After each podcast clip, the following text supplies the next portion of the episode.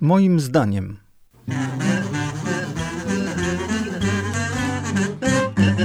Wielokrotnie złożonym.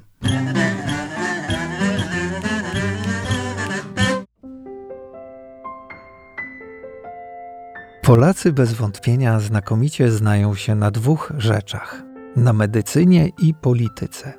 Trochę gorzej ogarniają sprawy kultury i sztuki oraz savoir-vivre. Nie najgorzej natomiast jest, jeśli chodzi o wszelkie kategorie związane z alkoholem i seksem. Ostatnio zauważyłem, że pojawiły się kolejne dwie dziedziny, w których rodacy są niekwestionowanymi specjalistami to psychologia i psychiatria.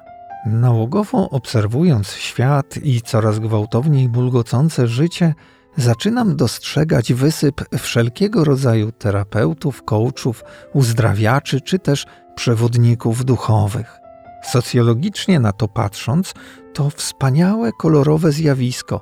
Nagle okazało się, że brak jasnych przepisów definiujących zawód przykład terapeuty powoduje, że każdy, kto skończył jakiś kursik internetowy bądź stacjonarny, ewentualnie uczęszczał do szkoły psychologii, oczywiście dwuletniej pomaturalnej, albo wytrzymał na trzyletnim licencjacie, może uzdrawiać chore dusze.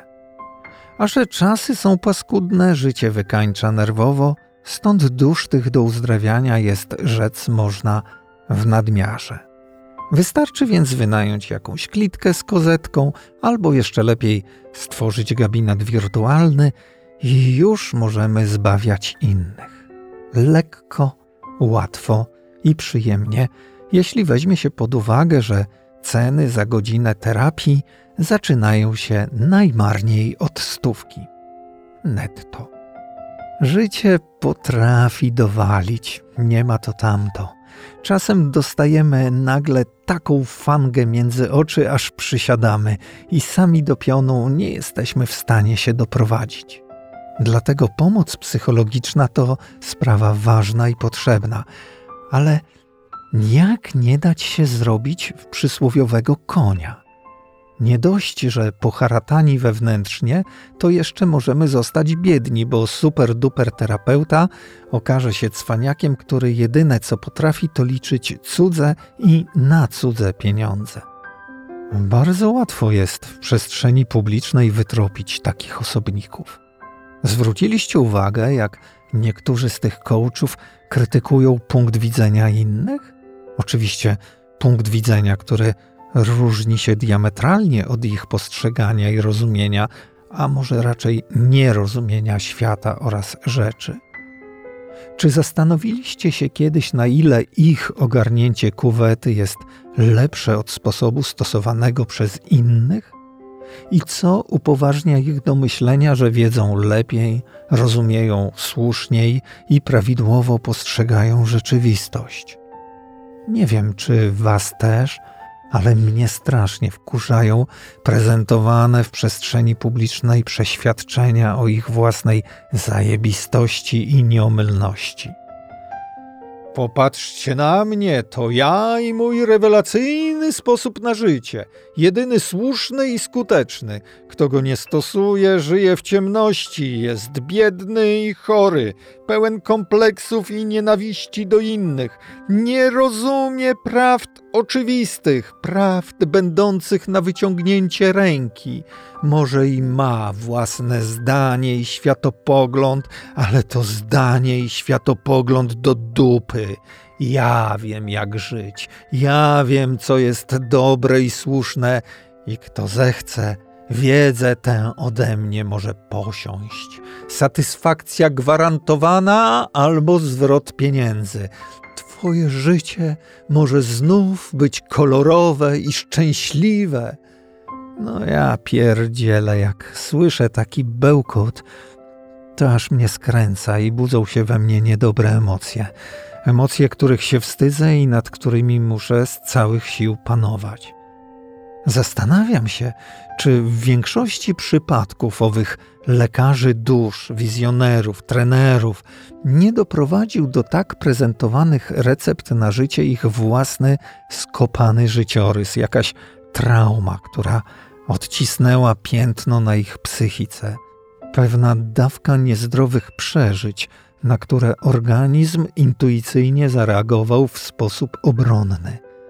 Czy przypadkiem nie zbudowali w sobie przekonania o posiadaniu ogromnej siły duchowej, niezłomności, niezniszczalności i umiejętności walki oraz wykreowali wiarę w to, że co ich do tej pory nie zabiło, to jedynie wzmocni? Z dwojga złego, może to i dobrze, że to w takim kierunku poszło, bo zawsze przecież mogło się skończyć ucieczką w gorzałe albo w dragi. Niestety, przy okazji samowyleczenia zakiełkowało w ocalonym przeświadczenie o jego niezwykłej sile, jakimś rodzaju superbohaterstwa, a stąd już tylko krok do narodzin duchowej misji niesienia ratunku tym, którzy owych supermocy nie są w stanie w sobie sami obudzić. I tu zaczyna robić się niewesoło. Mogę się mylić, ale sądzę, że te samouleczone ofiary nabrały wiarę w to, że ich ocalenie jest możliwą do skopiowania receptą na ocalenie innych. Proste, prawda?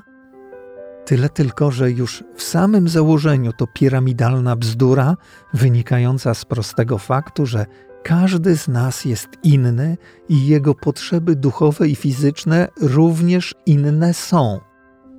Ale tej oczywistej prawdy samozwańczy psycholodzy nie przyswajają, dlatego że albo jej nie dostrzegają, albo jest ona dla nich niewygodna.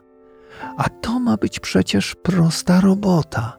Porada, stówka, porada, stówka i tak dalej, porada, stówka i oby jak najdłużej. Uważam, że korzystanie z usług i słuchanie osób, które przy braku odpowiedniego wykształcenia i praktyki są jedynie ludźmi po przejściach, jest najczęściej drogą do jeszcze większych psychicznych kłopotów.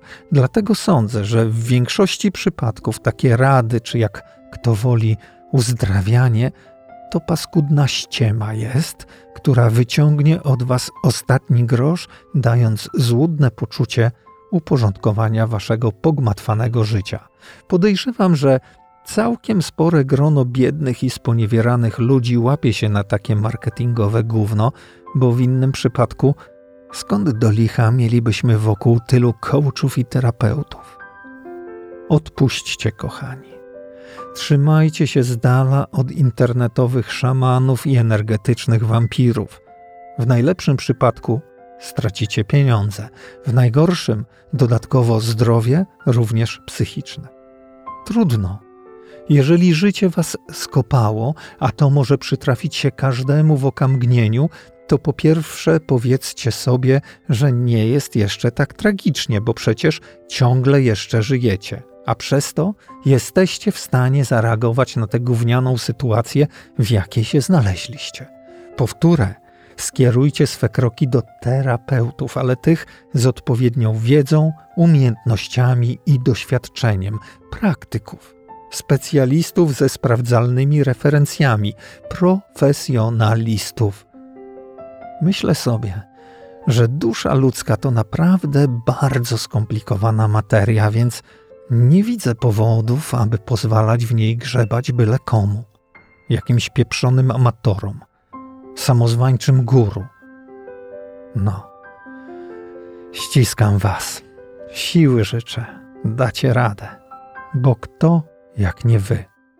Ten podcast sponsorowany jest przez autora z prostego powodu. Nikt inny się nie zgłosił.